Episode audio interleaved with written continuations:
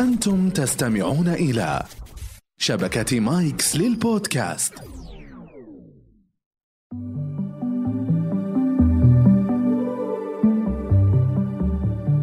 أهلا بكم في كويزيكيلو حيث الثقافة ممتعة. هذا البرنامج يسلط الضوء على موضوع معين في كل حلقة من خلال عشرة أسئلة تتمحور حوله.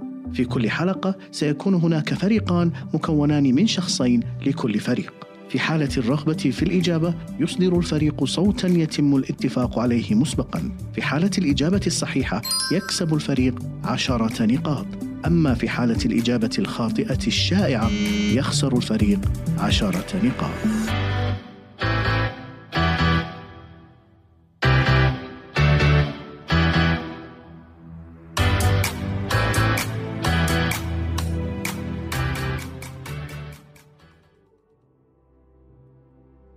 أهلا بكم في كويزيكلو حيث الثقافة ممتعة. شكرا للحضور الجميل شرفتونا اليوم. آه، أتمنى اليوم يكون معنا حلقة يعني تستفيدون منها كثير وتستمتعون فيها يعني هذا الهدف دائما آه، من حلقات كوزاكيلو آه، الفريقين ترى بينهم تحدي كبير وفي ثأر بايت بينهم فإن شاء الله يعني تكون حلقة جميلة ولو موضوع الحلقة يعني ما يدعو للسلام يعني إحنا حلقتنا اليوم راح تكون عن الحرب العالمية الثانية. الحرب العالمية الثانية هي أكبر الحروب في تاريخ البشر من حيث عدد المشاركين والقتلى والدمار والتأثير سواء السياسي أو الاقتصادي أو الاجتماعي. في هذه الحلقة سنسلط الضوء على بعض جوانب الحرب العالمية الثانية. الفريق الأول الدكتور رائد الصغير ومع المهندس محمد الخراشي والفريق الثاني الاستاذ أحمد الهداب ومع الدكتور عبد العزيز الخريجي. الدكتور عبد العزيز أول مرة اليوم. شرفني يا أبو. أكيد سعداء جدا بوجودك الله يحفظك. اخترتوا أصوات؟ دكتور رائد. اخترنا قد تكون أماكن من الحرب العالمية الثانية بحيث إنها تكون سهلة و relevant إذا بغوا يجاوبون الزملاء يقولون نورماندي. نورماندي. معناته إذا بغيتوا تجاوبون أحمد والدكتور عبد العزيز تقولون نورماندي. بنكتبها هنا نورماندي. يبغانا نكتبها. وأنتم اخترتوا لهم كلمة؟ إحنا اخترنا لهم مدوي ميدوي مد ميدوي فإذا بغيتوا تجاوبون دكتور رائد ومهندس محمد تقولون ميدوي السؤال الأول المعروف أن اليابان كانت من أبرز الدول المشاركة. في صف الحلفاء في الحرب العالمية الأولى. فما الذي جعلها تنقلب عليهم وتعلن انضمامها لدول المحور ضد الحلفاء في الحرب العالمية الثانية؟ نورماندي. تفضل أحمد. يعني إحنا ما عندنا إجابة واضحة لكن أعتقد حست إنها بعيدة عن الخطر فقالت ليش ما استغل الوضع؟ بعيد عن الخطر. أي خطر؟ لأنها هي يعني آه، بينها وبين المتحاربين بحر فهي عندها فرصة الآن تضرب الصين وتضرب اللي حولها يعني ماخذة راحتها يعني. لا كنت يعني أبي سبب أجمل من إنه بعيدة عن الخطر وماخذة راحتها. دكتور رائد عندكم إجابة؟ مدوي أنا أتوقع إنهم هم استغلوا الفرصة وغزوا روسيا آه، من من شرق روسيا.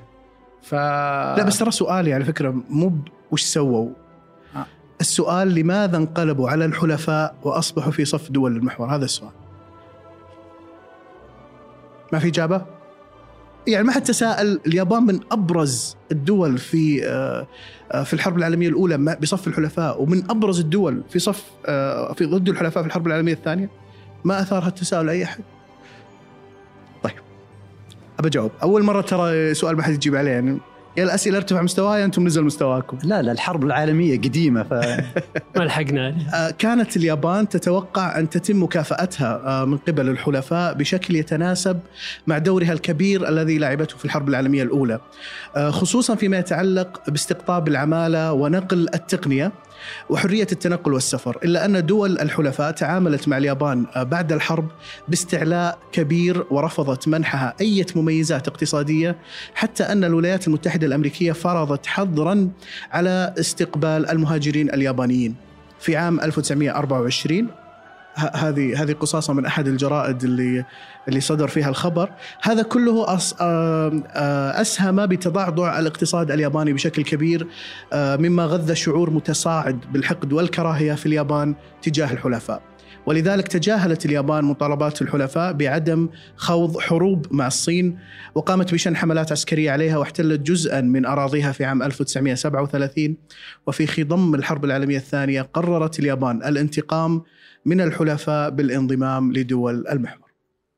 عندي بونص. طيب دامكم ما جاوبتوا إحنا في في الحرب العالمية الثانية الدول اللي ضد الحلفاء نسميها دول المحور. في الحرب العالمية الأولى وش كان اسمه؟ نورماندي. تفضل. الوفاق أو لا. تحالف. وفاق حسيت. ما أدري حسيتها جمعية نشاط طلابي في مدرسة ها دكتور رائد. لا والله. آه. معقول؟ أحد يعرف؟ تفضل. دول الوسط. قربت قربت مرة.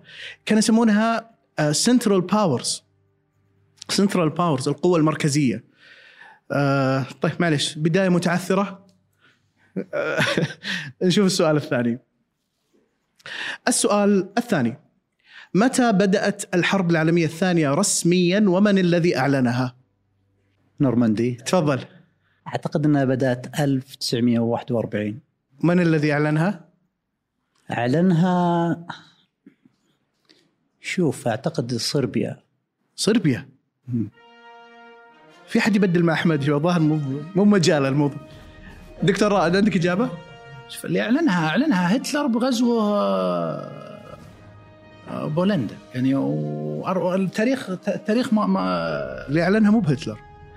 آه طب حتى لا نطيل في السؤال آه بدأت الحرب العالمية الثانية في عام 1939 آه بعد غزو هتلر لبولندا وقد أعلنت الحرب اولا من قبل المملكة المتحدة وفرنسا ضد ألمانيا النازية.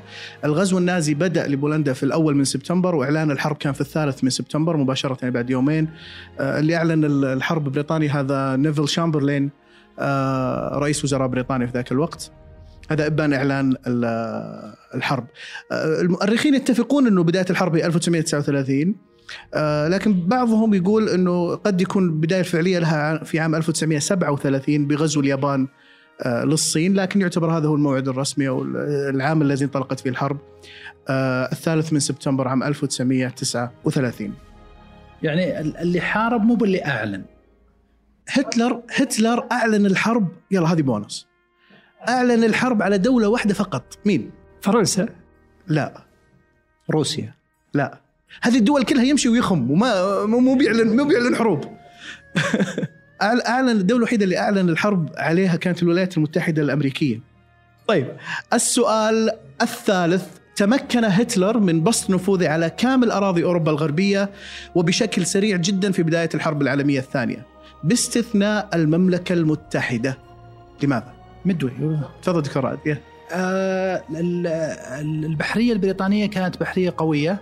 والمصدات الطائرات فهو ما قدر ينزل ال- ال- الجنود هو هو قوته قوة برية فما استطاع إنه يصل طب دام لبريطانيا قوته برية ليش ما ما قدر يقطع الكنال ال- إيه، هو قوته قوة- هتلر قوته برية ليش طيب يحاول جويا يعني؟ يضرب علشان يقدر يقطع الكنال أنا فاهم. إيه؟ ليش ما يح... ليش ما حاول يغزوها جويا؟ حاول بس الدفاعات الجوية قوية. ضرب لندن كثير ضرب لندن كثير مرة مرة مرة. يعني عطني جواب بجملة واحدة. لم يستطع إنزال جنود على عليه. هذا جوابك نهائي؟ لا بس جواب النهائي إنه ما قدر يصل عشان عشان؟ علشان قوة البحرية وقوة الدفاعات الجوية. both يعني. يلا إجابة صحيحة.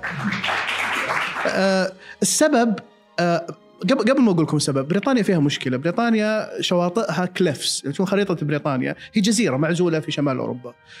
ال- ال- الشاطئ اللي يربطها بالعالم آه cliffs، تعرفون cliff الجرف. فصعب جدا كيف تصل اراضيها. آه ترى الرومان حاولوا كثير كثير كثير يغزون بريطانيا. مثلا تخيلوا من عام 55 قبل الميلاد إلين 43 بعد الميلاد هذه كلها غزوات آه، رومانية لبريطانيا أو إنجلترا في ذاك الوقت وعجزوا عن غزوها يعني خوليو سيزر حاول أكثر من مرة ما استطاع. هذه المشكلة استمرت ففكرة الإنزال البحري في بريطانيا صعبة. لكن هتلر عنده آه، السلاح الجوي ال- ال- الألماني اللي يعتبر من أقوى أسلحة الجو في ذلك الوقت.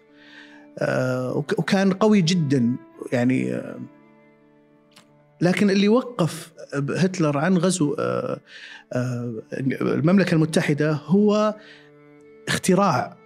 اخترعوا عندهم أحد الضباط اسمه داودينج هيو داودينج آه، بنى مجسات زي ال- الرادار على كامل الحدود البريطانية اللي هي المراصد الجوية الموجودة الآن. وهذا شيء كان ما كان معروف في السابق.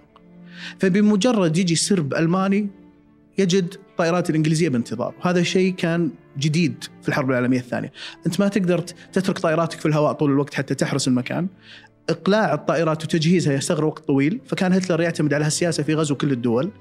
بريطانيا حاول لأكثر من ثلاث سنوات أو أو أو سنتين ونصف قبل أن يعني يفقد الأمل في الغزو الجوي لبريطانيا. كل ما أرسل سرب وجد طائرات بريطانية في انتظاره ويعود الفضل يعني بشكل كبير جدا جدا إلى هيو داودينج واختراعه ال- الكبير هذا صراحة اختراع عظيم جدا.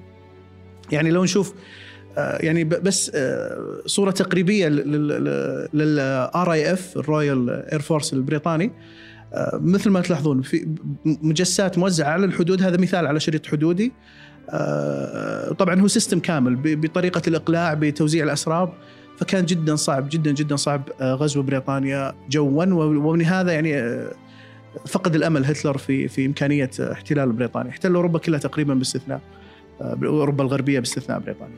طيب السؤال الرابع لماذا تحالف الاتحاد السوفيتي مع هتلر في بداية الحرب العالمية الثانية على الرغم من العداء الشديد المعلن بين الدولتين؟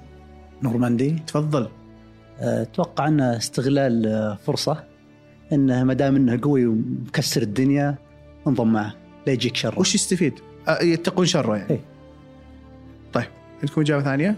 آه، أنا بقول إنه الاتحاد السوفيتي آه، انضم آه، تكتيكي يبغى ي... ل- لأنه هتلر كان يقدر هتلر كان يقدر يغزوهم فهم خافوا منه في البداية فقالوا ننضم معه نتجهز آه ونستعد. اتقاء لشره نفس الشيء. و- ونشوف ال ال الأشياء هذه. لما حسوا إنه ضعف راحوا مع الحلفاء و وكانوا كانوا ما راحوا. مع الحلفاء بكيفهم وغزاهم يعني. غزا اي يعني. آه طيب آه ما أعتقد إن الإجابتين دقيقة بصراحة. هل دكتور عبد له- العزيز تفضل.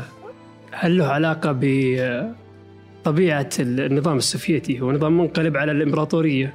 و- أو المملكة الروسية السابق. لا وقتها كان ستالين. لا ستالين وقتها في الحرب إيه. العالمية لكن النظام هذا نظام خرج يعني نظام منقلب على, رحم على ال- الإمبراطور. إيه طيب. آه، فقد يكون انقلابا على باقي الممالك يعني ما تبقى منها بعد الحرب العالمية الأولى. إيه لا لا لا فهمت قصدك. لا لا لا لا الاستفادة من قوته في آه، إضعاف المملكة المتحدة بريطانيا فرنسا. هذا قد يكون سبب. بس يكون في سبب, سبب ثاني. وسبب مهم بصراحة. بعطيك نص درجة عليه. تستاهل. آه، الاتحاد السوفيتي كان عنده مشكلة كبيرة مع بريطانيا فعلا وجزء كبير يعني من التحالف مع هتلر هذا كان سبب من أسبابه. لكن السبب الحقيقي إنه هتلر حاول خداع ستالين أكثر من مرة وحاول يعني آه، يعمل معه آه، اتفاق. آه، هتلر حتى في كتاب كفاحي الله يهديه فاضح نفسه ترى يعني الرجال سب الروس يعني ما خلى شيء ما قاله يعني. ف يعني كان ستالين يعني دائما يخشى منه الاتحاد السوفيتي. اللي حصل إنه آه، هتلر اجتمع مع ستالين. وكبادرة لحسن النوايا طبعا أرسل رسالة مؤثرة جدا وصديقي العزيز وحبيبي الكبير ومن هالكلام واتفق معه إنه أنا راح أغزو بولندا وبعطيك جزء من بولندا. خلينا نغزو بولندا في نفس الوقت آه، وناخذ جزء من بولندا. حصل حصل اتفاقية شهيرة اسمها the Molotov Ribbentrop Pact هذه من أشهر اتفاقيات الحرب العالمية الثانية اللي تقاسموا فيها بولندا الاتحاد السوفيتي و- وروسيا. طبعا كان هذه من أكبر أخطاء ستالين في الحياة أنه وثق بهتلر. الرجال هذا يعني عاد أنت بولارة تحب الألمان بس عاد معليش. الرجال هذا ما ينوثق فيه أبد يعني آه، وإلى الآن المؤرخين ال- آه، الروس يعتقدون من أكبر أخطاء ستالين انه وثق بهتلر. كان يعتقد أنه بالتحالف مع هتلر بيكسب أجزاء من أراضي بولندا وبيضعف المملكة المتحدة لكن هذا ما ما حصل. قد يبان أنه هالاتفاقيات أنه خلينا نتقاسم دولة يقطعونها كأنها كيكة. خذ جزء من بولندا وناخذ جزء. قد يبان أنه هذا شيء ما هو بأخلاقي ولا شيء يعني كيف يقسمون الشعوب بهالطريقة. لكن للأسف هذا كان شيء شائع جدا في ذلك الوقت. يعني من أشهر التقسيمات هذه اللي هي ال naughty naughty document احد سمع عنها؟ هذه آه تشرشل مجتمع مع ستالين في موسكو؟ وتشرشل أخذ ورقة وقال إيش رايك نقسم العالم؟ خلينا ناخذ جزء وانت جزء. آه مثل ما تشوفون هنا روسيا تاخذ 90% هذه وين؟ أول وحدة رومانيا اللي بعدها اليونان. 90 10 90 10 يوغوسلافاكيا 50 50 هنغري آه، 50 50 آه، بلجيوم 75 25 يقطعونها ابد خذ شوي وأنا اعطني شوي يعني مثل هالاتفاقيات للأسف كانت يعني شائعة في العالم في ذلك الوقت. اسم هذه ال naughty document أو الوثيقة البذيئة وحاولوا كثير يخفونها يعني آه، الحلفاء لكن انتشرت فيما بعد. واضح حتى من الورقه يعني كانت note في في في اجتماع. السؤال الخامس. متى انضمت المملكة العربية السعودية إلى الحرب العالمية الثانية رسميا؟ آه. نورماندي تفضل دكتور عبد العزيز. عام 48 48 انتهت الحرب يا طويل العمر. نقص. على الأخير إحنا جينا الناس تشطب. عند عندكم إجابة؟ ثلاث شوف أنا محتار 43 ولا 44 يعني بس بقول 43 لا. طيب ابى ابى اجاوبكم. آه المملكة العربية السعودية انضمت رسميا إلى الحرب العالمية الثانية في عام 45 في الأول من مارس عام 45 يعني في نهايات في نفس في نهايات الحرب. آه، أعلنت رسميا انضمامها للحلفاء وإعلان الحرب على دول المحور. آه، المملكة أعلنت الحرب أولا على اليابان وثم في الثامن من مايو أعلنت الحرب على ألمانيا. وهذا حدث بعيد اللقاء الشهير اللي حصل بين الملك عبد العزيز آه، رحمه الله والرئيس الأمريكي روزفلت آه، في الرابع عشر من فبراير يعني بعد بعد بعد اللقاء الشهير هذا بأسبوعين أعلنت المملكة انضمامها آه، للحرب العالمية الثانية. من أهم فوائد انضمام المملكة العربية السعودية للحرب العالمية الثانية وأعتقد إنه قد يكون من الأسباب إنها أصبحت دولة مؤسسة في الأمم المتحدة.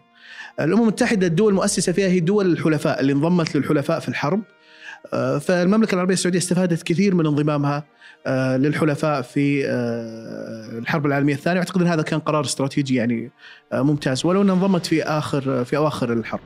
طبعا عندي بونص الأمم المتحدة تعرفونها المملكة العربية السعودية هي الدولة المؤسسة فيها.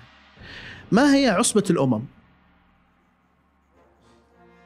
League of Nations مر عليكم الاسم مر أكيد علينا الاسم كثير آه، دكتور رائد أنت يعني مرة تفضل تفضل عندك جواب؟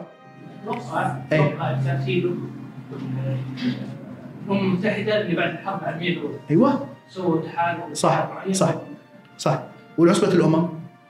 هذا عصبة الأمم. بعد بعد؟ الحرب العالميه الأولى هي عصبة تستاهل والله تستاهل.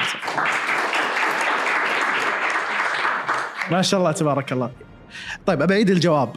عصبة الأمم هي إحدى المنظمات الدولية السابقة التي تأسست عقب مؤتمر باريس للسلام عام 1919 بعد انتهاء الحرب العالمية آه، الأولى آه، اتفاقية باريس هي اللي أنهت الحرب العالمية الأولى التي دمرت أنحاء كثيرة من العالم آه، وأوروبا خصوصا كانت هذه المنظمة هي السلف لمنظمة إيش؟ الأمم المتحدة الحالية. من اللي أسسها عصبة الأمم؟ أسسها الحلفاء مثل ما تفضل آه الحلفاء في الحرب العالمية الأولى. وكانت تهدف فقط للحفاظ على السلام العالمي. ما كان فيها تنسيق أسف ما كان فيها تخطيط ل- ل- لمثل الأمم المتحدة ل- على أصعدة كثيرة. كان الهدف منها فقط حفظ السلام آه، بين الدول والتنسيق فيما بينها. السؤال السادس. أي القنبلتين الذريتين الأمريكيتين اللتان أسقطتا على هيروشيما وناغازاكي كانت الأقوى في الحجم والدمار؟ مدوي تفضل. هيروشيما. هيروشيما كانت الأقوى. حرام عليك. ام sorry القنبلة اللي كانت أقوى بكثير هي آه، القنبلة اللي ألقيت على ناغازاكي. كانت أقوى بكثير بكثير. طبعا القنبلتين القيتا في السادس والتاسع من أغسطس أغسطس 1945 هيروشيما قتل فيها آه، تقريبا آه، 126 ألف آه، من 70 إلى 126 ألف مدني آه، غير العسكريين طبعا 20 ألف عسكري أما ناغازاكي 80 ألف عسكري وأكثر من 150 ألف مدني آه، آه، اخلاقيا آه، فيها مشكلة يعني عند عند كثير من مؤرخي الحرب إنه ما كان لها داعي.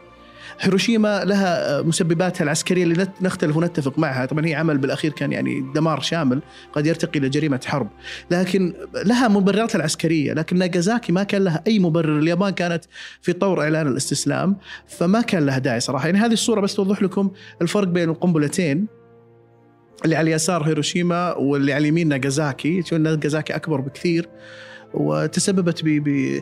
على فكرة 150 ألف نسمة انتهوا في ثانية في جزء من الثانية آه، انمسحوا من الأرض. طبعا غير غير ال- الإصابات الشنيعة اللي كانت يعني. طيب ليش التركيز على هيروشيما أكثر؟ هل لأنهم يحاولون لأنها الأولى لا لأنها أول قنبلة ذرية في العالم. هذا سبب اشتهار هيروشيما. السؤال السابع. على الرغم من أن الجيش الفرنسي كان يعتبر من أضخم جيوش العالم في عام 1939 ويفوق في العدة والعتاد الجيش الألماني إلا أنه هزم بسهولة وبسرعة من الجيش الألماني. ما هي أهم الأسباب التي أدت إلى تلك الهزيمة النكراء؟ ميدوي تفضل دكتور. آه يعني شوف الحرب خدعة. آه هم كانوا يتوقعون مقدمة جميلة شديتني مرة. لا لا لا يعني آه، شوف هم هم الحرب خدعة كمل إيه. إيه لأنهم هم كانوا آه، متوقعين إنه هتلر يجي آه، مباشرة ويحرك جنوده لكن هتلر غير آه، كذا ودخل بلجيكا آه، وتحرك بسرعة. أحد أه- أه- يعني المشاكل عندهم إن عددهم كبير ومعداتهم كثيرة تحريكها صار أصعب. آه، جواب صحيح. بس عطني جواب. عطني في ثلاث أسباب. أنا هي يعني أنا أشرح لك. عاد عطني أنت عطني س... اختار لا لا. لا؟ والله صح والله صح وجميل. بس عطني سبب ثاني. سبب يعني آه، هم هم توقعوا إن هتلر ما هي هي, يدخل هي, هي آه، المجمع عليها ثلاثة أسباب. أنا أقول عطني سببين و... بس عطني سبب ثاني. هذا. هذا. هذا سبب صحيح. تكتفي بإجابتك؟ أكتفي بإجابتي. ما ودي أصير غلط صراحة. طيب نص درجة. تستاهل تستاهل دكتور رائد. طيب آه، في ثلاثة أسباب. يعني هي اتفق عليها. وأنا ودي ودي الجميع بس يسمعها لأنها لأنها يعني فعلا مهمة وتخلي الواحد يفكر في أشياء كثير الناس ما يعرفونها. السبب الأول اللي قاله الدكتور رائد الاعتماد آه، بشكل كبير على خط ماجينوت آه، الدفاعي. هذا خط عظيم جدا. بنته فرنسا بعد الحرب العالمية الأولى حتى لا تتكرر حرب على طول الحدود الفرنسية. بنوا خط تحت الأرض شيء مبهر. أبوريكم صور الآن بتشوفون قديش كان مبهر.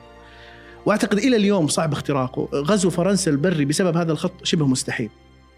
فهم اعتمدوا أن استثمرنا كل فلوسنا كل ما نملك في هذا الخط الدفاعي على طول الحدود فلن يتمكن هتلر من غزونا. هتلر غزا بلجيكا ودخل عليهم من بلجيكا وهذا الشيء اللي ما حسبه حسابه. فهذا جواب الدكتور رائد وهذا فعلا سبب كبير جدا. السبب الثاني الروح الانهزامية الكبيرة عند الفرنسيين بعد الحرب العالمية الأولى لدرجة إنهم سلموا باريس تسليم ترى باريس سلمت بدون حرب بشرط واحد ترى لا تقصفونها زي ما قصفتوا بلجيكا كانوا خايفين على المباني وال تعرف عاد فرنسا مليانة بالمباني الجميلة التاريخية فكان عندهم روح يعني انهزامية كبيرة لدى أفراد الجيش الألماني وللشعب الألماني بشكل آسف الشعب الجيش الفرنسي والشعب الفرنسي بشكل كامل كان لا يريد تكرار مآسي الحرب العالمية الأولى.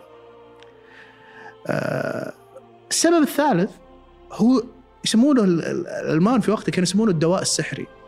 دكتور عبد العزيز طبيب وحضرنا بهالموضوع. هو فعليا طبعا اسمه اسمه في ألمانيا كانوا يسمونه بيرفنت آه بيرفتين البيرفتين هو هو إيش؟ هو ال crystal meth اللي نسميه الحين crystal meth. هذا كان يوزع على الجنود الألمان. الجندي الألماني كل الجنود الالمان اللي دخلوا فرنسا كان لهم ثلاثة أيام ما ناموا.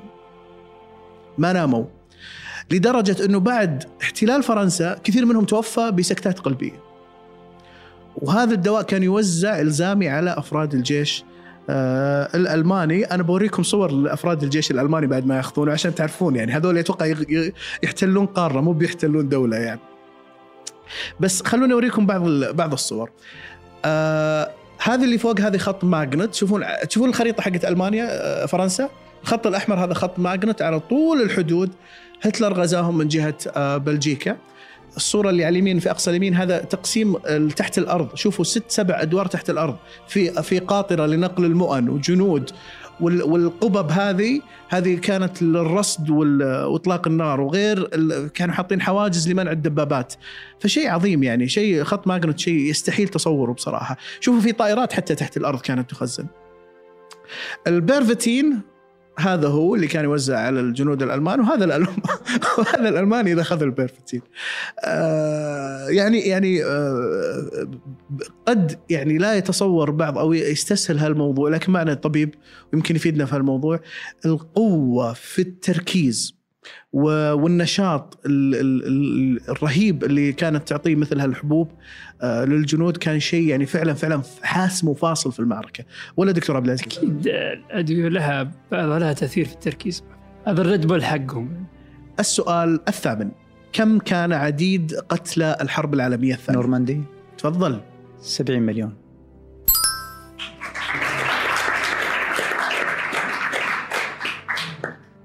أنا ليش رديت لأنه لأنه هي بالضبط 73 مليون لكن ما أتوقع إن في أحد عندهم واحد واحد ف 70 مليون سب... 73 مليون قتيل تخيلوا الحجم يعني شيء هذا غير هذا غير الجرحى على فكرة اللي يقدر بأرقام أكبر من كذا بكثير. يكفي أن تعرف إنه 3% من سكان الكرة الأرضية في ذلك الوقت كان 2.3 مليار عدد سكان الكرة الأرضية 3% منهم قتلوا ما يقارب ال 10% وفي ناس يقول 15% أصيبوا. يعني حرب كان آه، حجم الدمار فيها مهول. يعني أعطيكم بعض الإحصائيات.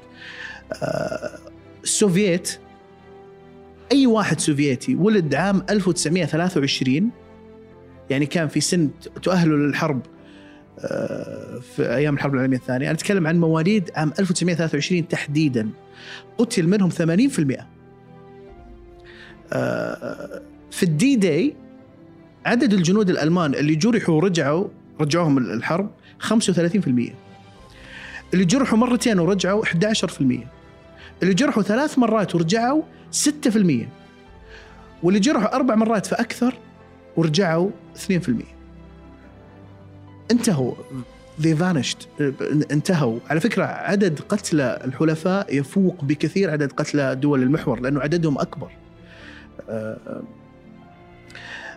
ما يحتاج أقول إنه النازيين قتلوا مئات الآلاف في هذه الحرب بوحشية، يكفي معسكرات الاعتقال، تصرفوا بوحشية جدا في كل المدن اللي دخلوها. وهذا على فكرة اللي أثر عليهم بعدين لما حاولوا يغزون الروس لأنه الروس استبسلوا في الدفاع خايفين يصير فيهم مثل ما صار في الدول اللي احتل احتلتها ألمانيا، فأنا ما يحتاج أكلمكم عن فظاعة النازيين في الحرب العالمية الثانية، لكن الحلفاء كان لهم فظائع ترى رهيبة جدا.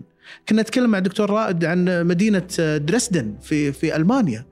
هذه مدينة كلها مدنيين مسحت من على الخارطة بدون سبب من من من آه، آه، قوات الحلفاء وبالذات ال- السلاح الجوي البريطاني. آه، قتلوا الناس يا جماعة فيها يعني أنتم ما تخيلون حجم الدمار اللي حصل فيها لدرجة أنه الناس اللي في الملاجئ ذابوا من حرارة الأرض اللي فوق. فرنسا أعدمت بعد ما طردت الألمان في فترة قصيرة جدا عشرة ألاف شخص بدون محاكمات بتهمة التعاون مع النازيين. أنا بس قاعد أعطي أمثلة على أنه الحلفاء بعد كان لهم فظائع ترى كبيرة. ألان جيورينج آه، نائب هتلر وقائد القوات الجوية في, ألمانيا في محاكمته قال كلمة شهيرة يعني. لما قالوا القاضي سيلعنكم التاريخ قال لكم أنتم ستكتبونه. لو إحنا اللي انتصرنا بنكتب التاريخ خلينا يلعنكم أنتم يعني. أنا أنا ما أشكك في إن النازيين كانوا أكثر فظاعة وحشية لكن على فكرة كل الطرفين ارتكبوا فظائع في يعني ما يحتاج تتكلم مثلا عن القنابل الذرية اللي قبل شوي تك- تكلمنا عنها. السؤال التاسع. ما هي جنسية نيلز بور؟ العقل النابغ الذي ابتكر آلية تخصيب اليوران اليورانيوم مما أدى لاحقا لتصنيع القنبلة الذر- الذرية أو النووية. مدوي تفضل. روسي. لا. ألماني. ليس ألماني. خطأ شائع. عندكم إجابة ثانية؟ أمريكي. يا. خطأ شائع لا، لا، لا، لا، ليس لا. أمريكي. ليس آسف. الاجابه هذه. آه، جنسيته كان آه، دنماركي. دنماركي. وله قصة وله قصة غريبة. لما لما لما احتلوا الألمان الدنمارك آه، حاولوا يساعدونه يهرب. هو كان شغال على أبحاث تخصيب اليورانيوم وتخصيب الماء الثقيل وكذا له له فترة. فحموه القوات المقاومة الدنماركية عشان يهرب. فتأخر تعطل في الهرب ليش؟ كان معبي الموية الثقيلة في زجاجات الجعة ال- ال- ال beer. فقاعد يأخذ الزجاجات هذه مليانة بالماء الثقيل عشان يهرب فيها. وخذ كم يعني آه، قارورة وهرب فيها إلى بريطانيا. وهناك ترى طور التقنية حقته في بريطانيا. طبعا آه، آه، نيلز بور أخذ جائزة نوبل عام 1922 يعني قبل الحرب بفتره طويلة. كان كان رجل نابغة جدا. طلب من من آه، من تشرشل إنه إحنا شغالين مع أمريكا على موضوع التخصيب وهذا. آه، ليش ما نبلغ الروس بالاتحاد السوفيتي في هالموضوع؟ حتى يعني كل كلنا عندنا خبر ونشتغل مع بعض. حصل آه، آه، مقابلة شهيرة آه، بين تشرشل وروزفلت في آه، الهايد بارك آه، وطلعوا في في يسمونها ايد ميموار نوت آه، مذكور فيها نصا إنه ما نبغى نعلم أحد كاتبين كذا نصا particularly the Russians آه، يعني هم حلفاء بس فعليا يعرفون الروس يعني السؤال العاشر من أين استوحيت التحية النازية المعروفة التي كان يستخدمها هتلر وأعضاء حزبه وقادة جيشه؟ مدوي ع- عرفتوها؟ لا أنا بقول انها هي لها شيء علاقة بال يعني لها علاقة بالكنيسة أو دينية شيء زي كذا. بس يعني لا بس بس ترى يعني هو الجواب خطأ بس تراك حولك ها أحمد دكتور عبد العزيز؟ كأنها تحية عسكرية يعني. لا مش عسكرية ابدا مش عسكرية. طيب هذه هي التحية الرومانية. آه، طبعا هذه ترمز لليد الخالية السلام إنه أنا ما معي سلاح يعني. هذه تحية رومانية. است- استوحاها هتلر. طبعا في لوح كثير جدا في أوروبا تلقى ناس مسوين كذا. لكن استوحاها من لوحة شهيرة آه، قسم هوراتي The Oath of the Horatii الرسام فرنسي شهير اسمه Le Serment des Horaces أتوقع رسمها عام 1784 آه، ما أدري إذا حاطين الصورة. آه، الصورة اللي على اليسار اللوحة اللي على اليسار. في كثير من ال- كثير من ال- اللوح يكون الرومان يسلمون على بعض بالطريقة هذه وهتلر كان يعني رجل عنصري يؤمن بتفوق العرق الأوروبي والآري تحديدا فكان الدلالات هذه تفرق عنده كثير واستوحاها من من هذه. بالمناسبة التحية هذه أو الإشارة هذه تعتبر illegal غير قانونية وتؤدي إلى السجن في ألمانيا، النمسا، آه، بولندا، سلوفيكيا، كندا، التشيك، فرنسا، آه، هولندا، السويد، سويسرا، روسيا. آه، بدرجات متفاوتة. بعض الدول تعتبرها فيلوني جنحة وبعضها تعتبرها جريمة تستوجب يعني عقاب كبير. لكن في كل الدول اللي قلتها قبل شوي هذه التحية تعتبر يعني أمر خطير جدا. بريطانيا مش من الدول هذه يعني آه، تسوي كذا في بريطانيا عادي بس لا تس- لا تسويها في ألمانيا. طب عندي بونص عندي بونص دام هذا آخر سؤال. ال- ال- الشعار النازي هذا الصليب المعقوف هذه يسمونها آه، آه، سواسيتيكا صح؟ سواسيتيكا. من وين جت؟ شوف أنا والله قريت الإجابة 100 مرة بس. ما في خطأ شائع عطنا اللي عندك. أنا عطنا اللي عندك. وعلى فكرة هو معناها كويس يعني لكن صح. للأسف صارت الآن سيئة لارتباطها بالنازية. هو هتلر هتلر رجل بصراحة هو طبعا فنان حتى تعرفون إنه رسام هو رجل خريج خريج أكاديمية فنون. والأزياء ترى ملابس الجيش النازي هذه مصممها بوس تعرفون بوس حق ماركة بوس؟ صديقه يعني هو اللي صممها أنيق يعني يعني الرجل يحب ال- وال- والشعارات وال يعني هذه ماخذها من لوحة قديمة ال- ال- الشعار النازية. يعني هو رجل صراحة مثقف. النجمة هذه من وين جابها؟ الشعار هذا من وين جاب؟ من أي ثقافة جت؟ محمد. رومانية. حولك حولك. ها. اليونانية. حوت شمال. صح صح. تستاهل صح. أم أم. هي هي يقال لها جذور عند عند عند الهنود لأنه تلقى دائما شعارات في شعارات يستخدم في, في أوروبا تلقاها لها اصل بابلي مثلا. بس هي فعليا يعني مستخدمة كثير في الثقافة اليونانية ومثل ما قال الدكتور رائد بالضبط هي رمز للمحبة والسلام أه، يعني هتلر عاد حولها إلى شيء ثاني بس أه، يعني يعني هذه فكرة الصليب ال- المعقوف. طيب قبل ما أعطيكم قبل ما أعطيكم ال- الدرجات في عندي سؤالين للجمهور وجايب لهم جائزة مرة جميلة. هذه هذه ساعة صممت عام 1939 إحنا قلت 39 أي سنة؟ إعلان الحرب رسمي بداية الحرب العالمية الثانية صحيح. هذه ساعه صممت عام 1939 فيها بوصلة وفيها ساعة جدا جميلة صراحة قطعة انتيكي حلوة معي ثنتين. للي بيجاوب على السؤالين السؤال الأول للجمهور. إبان إبان القصف الألماني الجوي المكثف على مدينة لندن في عام 1940 أين كان سكان مدينة لندن يحتمون أثناء الغارات الجوية؟ كنت بقول بس طيب طلعت لسانك تفضل. تحت الأرض. أكيد تحت الأرض. وين؟ وين؟ وين؟ ها تفضل. الإجابة هي ال Underground في لندن. صح. السؤال الثاني. في أي عام انتهت الحرب العالمية الثانية؟ عام 1945 صح. في شيء غريب في شيء غريب في الحرب العالمية الثانية. بدأت قلنا متى؟ 3 سبتمبر. طبعا هي فعليا بدأت الحرب بالغزو خلينا نقول 1 سبتمبر. انتهت في 2 سبتمبر. فست سنوات بالضبط. فريق آه بس نبي نصفق لهم ترى يستاهلون يعني. فريق آه، الأستاذ أحمد الهداب والدكتور عبد العزيز الخريجي صفر.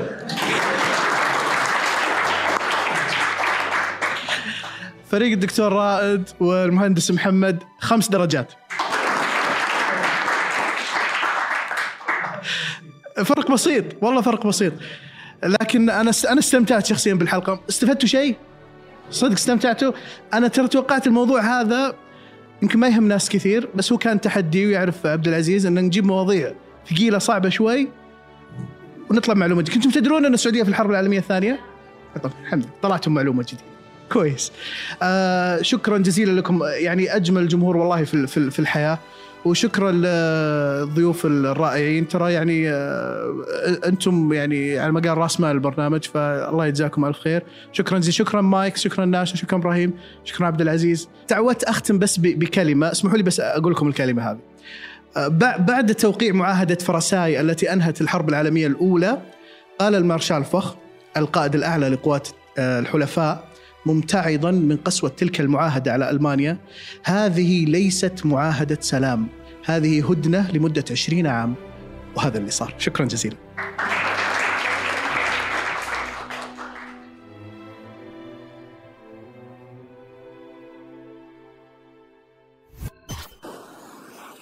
مايكس صديقك المفضل الجديد.